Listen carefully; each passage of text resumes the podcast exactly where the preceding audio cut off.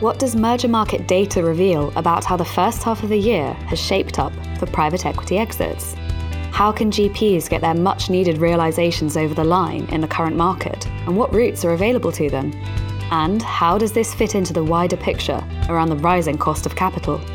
We'll be discussing all this and more with a guest interview with Steve O'Hare, Senior Partner at Equistone, in today's episode of the Unquote Private Equity Podcast. Hello, listener, and welcome to the Unquote Private Equity Podcast. My name's Harriet Matthews. I'm funds editor at Unquote and Mergermarket, and I'll be your host for today. Today, we're going to be talking all about private equity exits, and we'll be hearing some insights from Equistone's Steve O'Hare later on the topic. Exits matter, of course, because they're a key part of the private equity lifecycle. They allow a manager to prove their strategy, to build up their track record, and provide their LPs with liquidity. Now, to discuss all of this with me from our editorial team, um, ahead of hearing from Steve from Equistone, I'm pleased to welcome my colleague Rachel Lewis. Rachel, welcome to the podcast. Hi, Harry. It's great to be back. Yep, great to great to have you on board again. Now, we're obviously at the time of year when we're starting to get a kind of clearer picture of how the first half of 2023 has played out um, in terms of deal count, deal volume, um, and on the exit side, what we've seen, and I'll just give a very quick uh, run through of, of this before I kind of get your take on it, Rachel. Um, what we've seen is a sort of plateauing of exits. Um, this is a combination of trade sales and secondary buyouts. Um, 76 apiece um, is the current count between Q1 and Q2 this year. Um, and when we sort of add those up, we've got obviously 152 in total. 111 of those trade sales, 41 are secondary buyouts. Um, and I think it's 19 secondary buyouts in Q1, 22 in Q2. So, what that gives us is an idea that clearly there's more activity on the trade sales side. Secondary buyouts are, are tricky. And just putting that data into context, this is now the lowest level of exits that we've seen um, in the European PE market since the first half of 2020. And we all know what was happening then in the UK. It was it was hands face space, it was lockdowns, it was a real kind of pause, particularly in, in Q2, as people worked out kind of what to do. So that's the backdrop to our discussion today. Um, and Rachel, first of all, um, you've obviously been looking at those numbers as well. Um, did that surprise you, thinking about what your, you know, what your reporting's looking like day to day situations you're covering? Yeah, not really, to be honest. I mean, I, I look at my own internal pipeline, and I'm sure many of our readers will be doing the same. And it is quite stacked at, at the top with assets that haven't sold yet. I think we did anticipate that trade would be playing a little bit more in this current environment. Um, you know, we're seeing more protracted processes, which gives them more time to to act on the buy side. A lot of them are quite cash rich and kind of executing their own deployment plans and just are being, I still wouldn't describe them as nimble compared to private equity, but have more of an opportunity to, to come in, do the due diligence, properly sit down and think, you know, whether they want to buy this asset when before private equity would have just snapped it up almost instantaneously. So of course, and um, we're all aware. You mentioned more protracted kind of M and A processes, but there are more protracted fundraising processes as well, which I guess takes time and resources away, um, and kind of just mental space and, and, capacity from the the GPs who are looking at those processes. Yeah, I think one thing on the, the data which does surprise me is it's the lowest level since 2020. I actually thought it would be um, way before that because if you look at kind of the flip side of the coin, which is deployment, we did some work that in Q1 it was kind of like the lowest since 2009. So going even further back. So to be honest, you know, it's it's well down, but I thought it, it might be a little bit lower than than even going back that further historically. Interesting. I mean, um, everyone will be relieved to, to hear as well, and probably not surprised that um, deployment has picked up slightly since that particularly low point in uh, in Q1. Um, and of course, we'll be kind of reporting on all of this, analysing it in in the weeks to come. Um, now, just just thinking about kind of the obstacles at hand at the moment, um, I'm sure our listeners will be aware of the lot of them. But um, Rachel, can you give a bit of a kind of rundown again, thinking about what you're reporting on right now? What's sort of stopping things come to mar- coming to market or stopping deals actually getting over the line? Yeah, I think you know it's no secret. There's been a big gap in kind of um, vendor buyer price expectations for a little while, which people are still settling in to this new kind of environment. One of the large cap healthcare deals recently, which a lot of people had been expecting to kind of trigger, kind of unlock the market a little bit, was uh, Vet Partners, the UK veterinary group, which is owned by BC Partners. Um, and round one bids basically came in well below, well, very short of the vendor's price expectations, according to our Mergermarket reporting. We don't quite know where the bids fell. Um, and kind of they weren't from our reporting enough for for the vendor BC partners to walk away from the process but I think definitely there's a lot more um, a lot more emphasis being being put on on where the pricing does land, and we're seeing a lot of processes trip up there. Obviously, behind that, there's you know loads of sub factors as well. So people getting really um, angsty over ebitda adjustments. There was a, a, radiology process in germany last year radex which is owned by Gilde healthcare partners. Um, that fell over on or or went quiet on um, some quite aggressive adjustments to the EBITDA. And then obviously underpinning all of this is just the debt availability as well. And I think we'll talk a little bit later about how some companies are kind of working around that, but we're seeing fewer and fewer companies go into a, an M&A process now or vendors go into an M&A process without having some kind of creative debt solution in in place, which which means that the the buyer can kind of take that on. Definitely. I know um, sort of near the, the start of this year, we spoke about how the kind of face of the PE auction was changing. And I guess this is a kind of another step in in how people are approaching the market differently. Oh, yeah. If there's, you know, a year ago, I was speaking to people, you know, how are private equity going to navigate what's to come and virtually everyone said well private equity has always been creative it will continue to be creative and i think that is really what we've seen over the past six months for sure. So we we've set the scene with some Mergermarket data, um, set the the context a bit with sort of what we're seeing. We'll now listen to our interview with Steve O'Hare from Equistone, and we'll be back with you after that to discuss our key takeaways.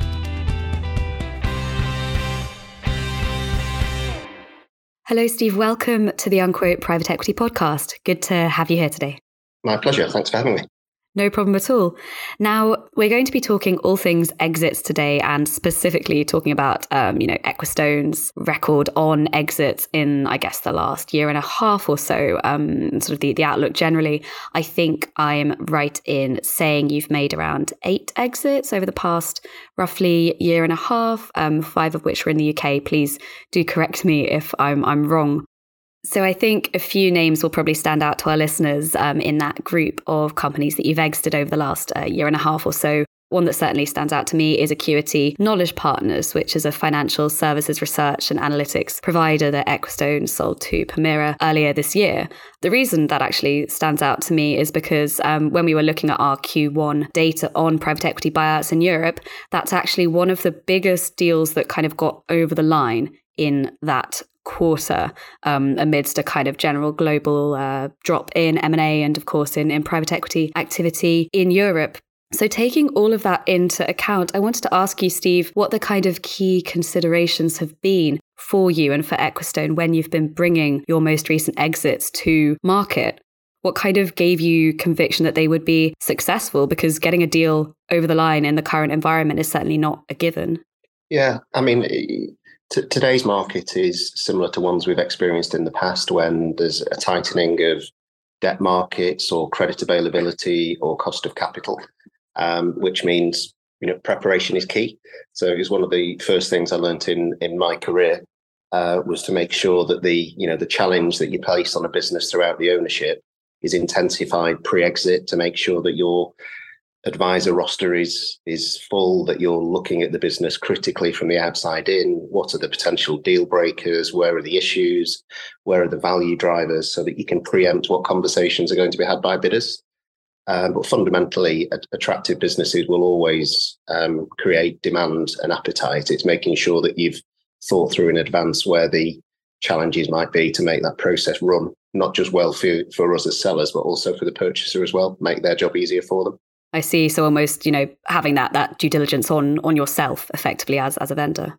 Yes. So there was there was months worth of prep done in advance, ensuring that the you know the, the data cube, the analysis, the market mapping that we were going to use, whether we sold the business or not, still to develop, uh, was was robust and and worthy for a, a vendor to look at. Uh, inevitably, a vendor will do their own due diligence, but the more thorough and robust you do yourself, um, you can make their job easier. And in today's market, where credit markets have tightened, uh, we already had in place uh, an extended uh, facility which was portable. And by portable, it means it can go through to the other side of a transaction. Um, it, it, had the longevity through a deal and a change of ownership, which ultimately was the foundation upon which the, the transaction could make sense. Okay, that's really interesting. So the kind of debt story is is as important in the the current context. I think in today's market, it, it, it's fundamental. Uh, there, there, have been periods in the not too recent past where you know credit availability was almost a given, um, and, and, I think it, it, really needs to be at the forefront of your mind, setting out in a process, and again catering for the the risks, the issues, and the appetites of a lender. Because without that, you know, the capital structure won't work, the transaction won't work, and or you face a, a protracted process or one that might not deliver the optimum pricing outcome. Absolutely, which isn't something anyone wants to be spending time on in, in this market, I guess. Indeed. And you, you mentioned kind of having a full um, roster of advisors being important in terms of that prep work. But I wondered what um, kind of what are you looking for essentially when you're mandating advisors in this environment? Has it changed at all versus how you might have approached it a year ago, um, a couple of years ago? Uh, not not particularly for us. Uh, I think the characteristics always hold true. Somebody that understands the sector, uh, somebody that will find the right buyers with the right characteristics and that not just their the size of their wallet it's how are they going to be a custodian of the business what's their what's their plans? If it is a secondary buyout as acuity was with with Permira, what's their relationship and style with management going to be like? Uh, particularly when they'd had a first taste with us that had been very successful. Uh, and an advisor that's willing to roll the sleeves up and, and really get stuck in. I think the days of you know, just sticking your emblem onto an IM, pushing it out to hundreds of buyers and expecting one to stick uh, will come again, but they're not around at the moment.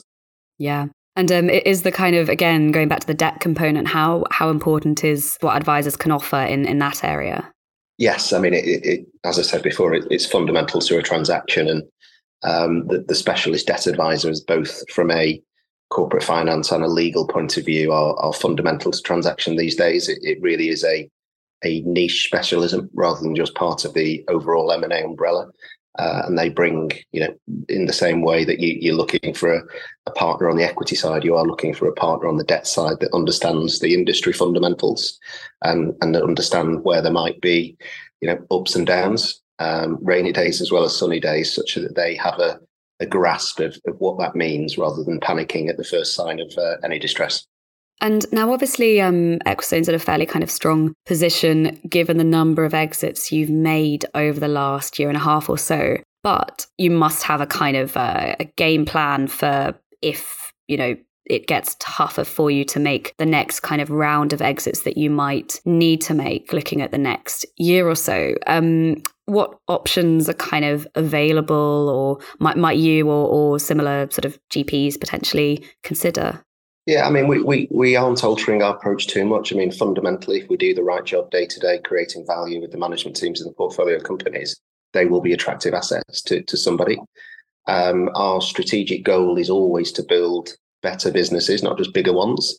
And by that, you know, creating a market share dynamic that makes us attractive to a trade party.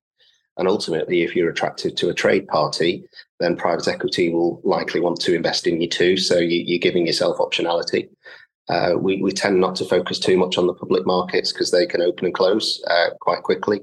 Whereas the amount of dry capital that I'm, I'm, sure you and your listeners will be aware of that's been raised over the last 18, 36 months means that there will be a continuity of demand for quality assets from other private equity firms. But we also want to build businesses that are attractive to strategic targets too. Yeah. And, um, you know, I suppose aside from that, there are options available like, um, you know, potentially moving assets to continuation funds. There's also the option to kind of reinvest potentially to get, you know, either to get a deal over the line or because you believe in the kind of continuing value creation story. And I guess the theme we often see around both of those is around kind of the potential for more more buy and build, just more, you know, it makes sense to hold an asset for longer or be involved with an asset for longer. Yeah, absolutely. And two of the more recent um, exits, Acuity that we talked about, we we reinvested alongside Permira. Uh, and ITG, uh, another business that was sold to Bridgepoint, we've reinvested alongside them as well.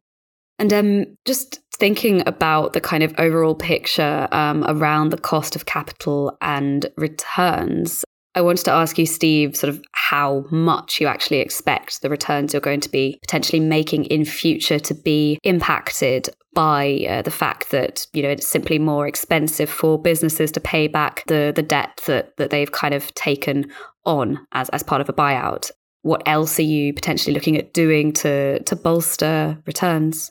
Yeah, I mean, uh, part of the answer to that question depends upon how aggressive um, an institution has been in using debt in its capital structure in the past.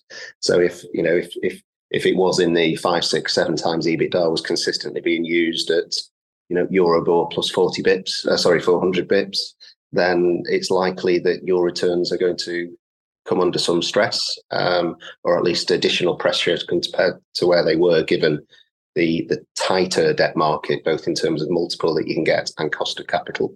At Equistone, we were typically fairly modest users of leverage. You know, the average in the portfolio is is under four times levered. Um, so there's, you know, the relativity of the increase in cost is is more modest at that level. Um, so we believe the the more fundamental driver to returns will be actually company performance rather than use of leverage. And then you're back to the normal day job, which is how do you grow EBITDA? Okay, and I guess um, you know there's there's buy buy and build, uh, which I've mentioned already, presumably being a fairly strong factor in in that. I think that's common across the mid market, but particularly at Equistone. I think of the last 100 deals we've done, we've done over 300 bolt-ons. Um, so it, you know it's it's almost a, a very familiar practice for us and machine to to grow our businesses either as domestic champions or particularly uh, expand internationally under under our ownership. And I suppose the the argument for being able to secure financing in a kind of tough debt market for those types of deals is often um, that essentially the business um, and its market in which it operates should be fairly familiar to to you. Um, you know, as as the kind of the GP, the sponsor, owner. You know, it's a safer bet than a kind of fresh buyout. Is is that fair to say? I, I think that's one characteristic for sure. I mean, we we've operated in the same six sectors for approaching 20 years. So we've got good, deep knowledge uh, in each of those territories um, and, and subsectors. We have deep relationships with our debt partners as well, uh, some of whom also have core sector specialism. So that creates a, uh, a synergy of, of, knowledge really as to what we find attractive, where we see the risk, where we see the value drivers, and therefore how we can put a capital structure together that gives the vendors what they want um, without us feeling we put too much stress on the balance sheet. Okay. And um, asking you to do maybe a little bit of kind of crystal ball gazing now, I guess.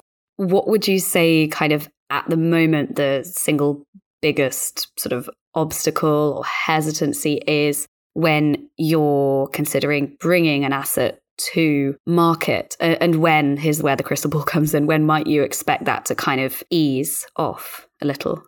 Yeah, I mean, money never sleeps, but it can certainly have a nap.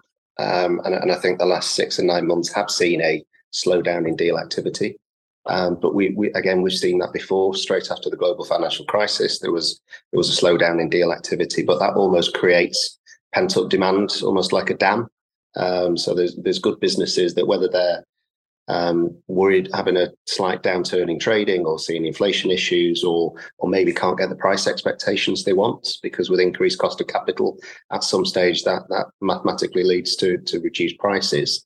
Uh, I, I, do think that in the second half of this year or Q4 and into 2024 because the economy hasn't been as as poorly as people thought it might have been 12 months ago.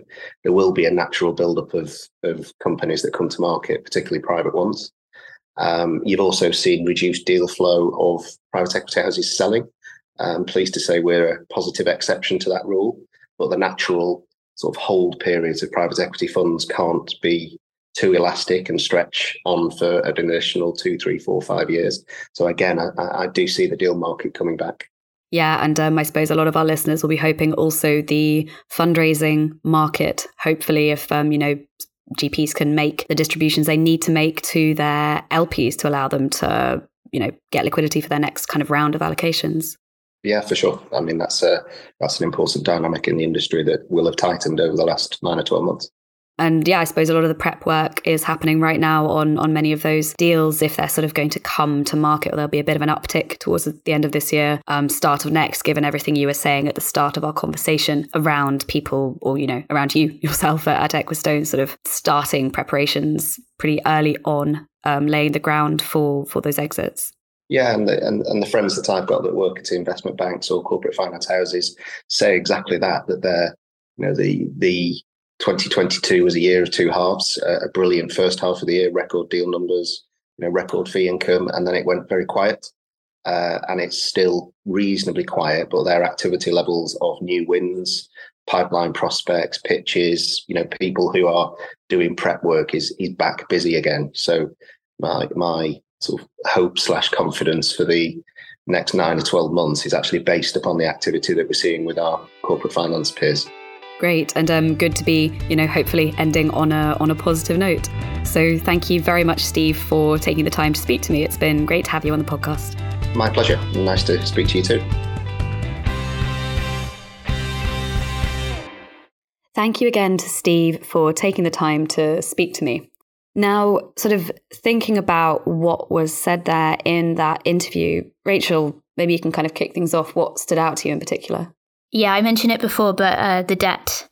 The debt is so important in this environment and how you can head into processes um, with with a debt package or debt that is portable. It's portability of debt is something that's been talked about for a little while, but I think over the past six months we've seen it more kind of geared towards semi exits that bring fresh capital into the company but don't trigger a change of ownership. Thus, the debt is portable. So I think we've seen this with um, minority stakes.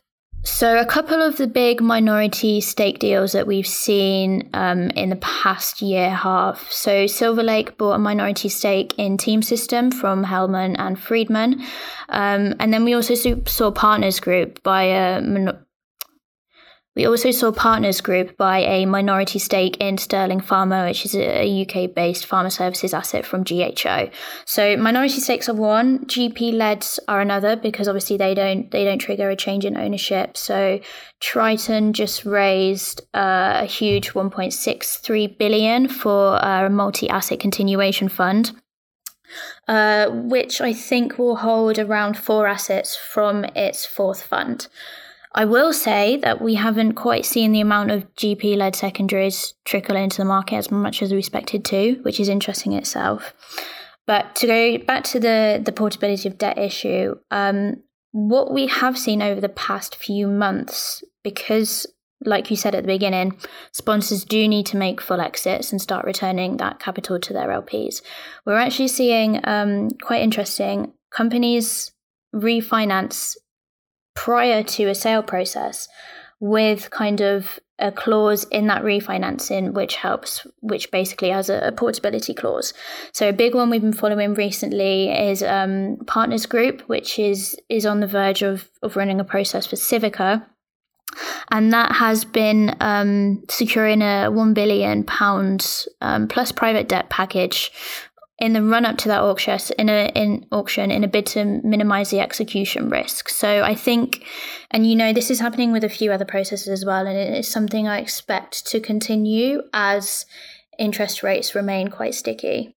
Yeah, definitely. And I know our, our colleagues at DebtWire are tracking those processes, and there, there's quite a bit more convergence in terms of kind of the, the equity side of things and the debt side of things. As you say, the kind of um, you know, uh, execution risk being minimized.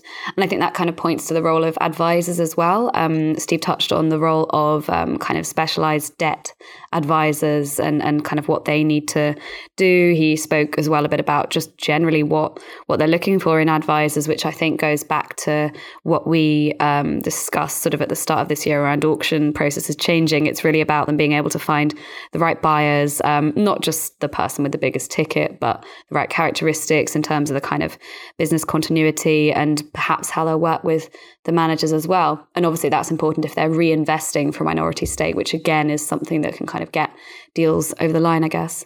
Yeah, I guess so. And, you know, the, the debt advisors is increasingly important. We're seeing lenders being brought into the process much earlier on as well and kind of having a bit more sway over where the auction goes.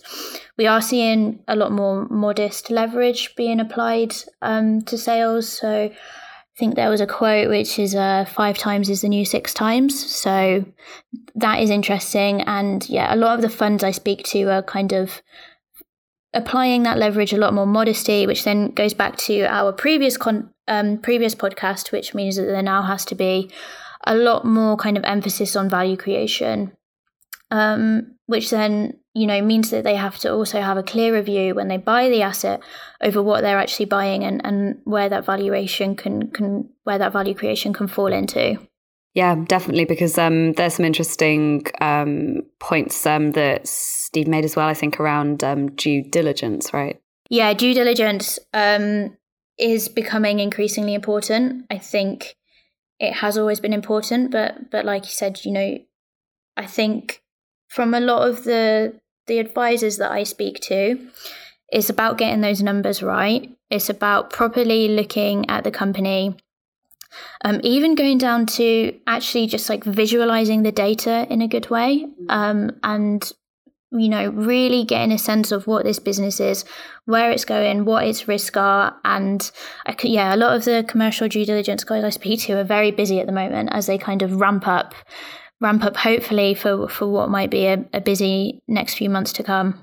Yeah, exactly. Um, you know, talking to to people at the start of or kind of mid mid first half of this year, lots of people had a lot of hope about revival in in the second half of this year. Um, people are now t- starting to talk about kind of pent up demand in the second half, but also in 2024, which I guess, yeah, as you say, is, is keeping those um, those advisors busy. And I, the hope is that some of these obstacles um, will sort of recede a bit, um, whether it's you know around the the valuation uh, gaps that that you mentioned, Rachel, um, or whether it's around kind of getting used to the financing situation.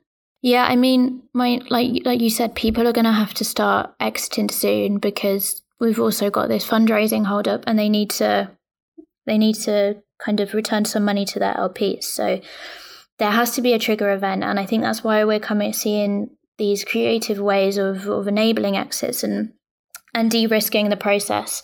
I think the large cap side will still suffer a little bit. Um, I I am personally quite bearish on H2 from my conversations.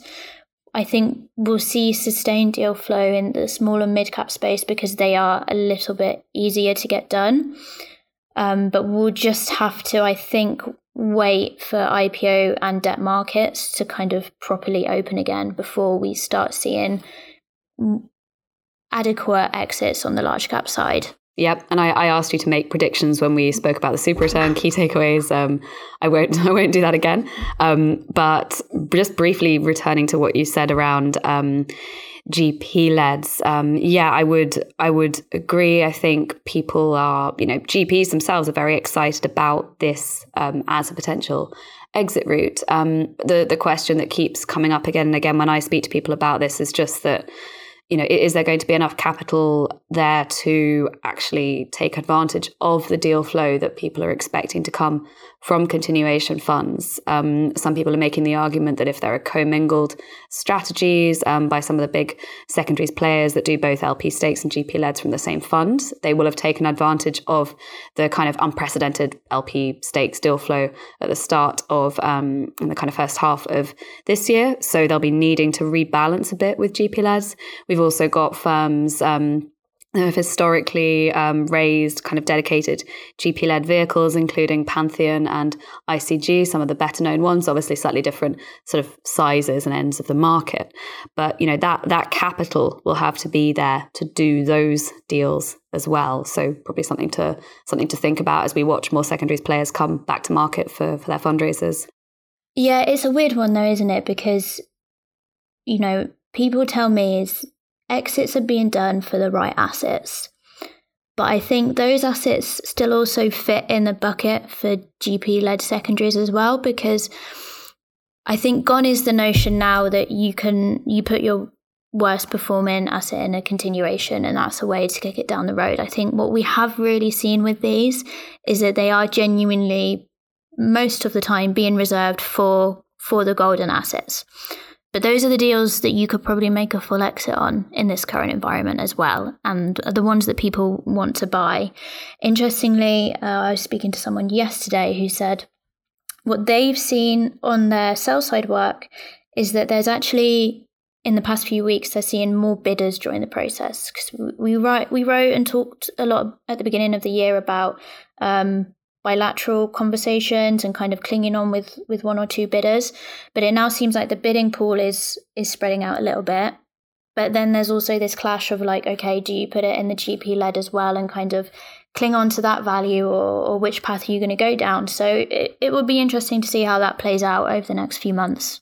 Yeah and I, I think we're seeing signs of of gps who are sort of almost going for, for neither of those options in a way as well. And they're raising specific funds to reinvest in their portfolio companies that they are selling to kind of keep the value there to get it in a later vintage fund anyway, but not go through the kind of GP led um, process. Because if they can get a sort of good valuation on the, the open market, they'll do it. And also around the kind of arguments people make for GP leds, um, buy and build is is a huge one. Um, but you know, yeah, equally that's an argument that can be made when you're selling something that you know there's still more more potential for for growth. So yeah, you're right. It is a it's a tricky one.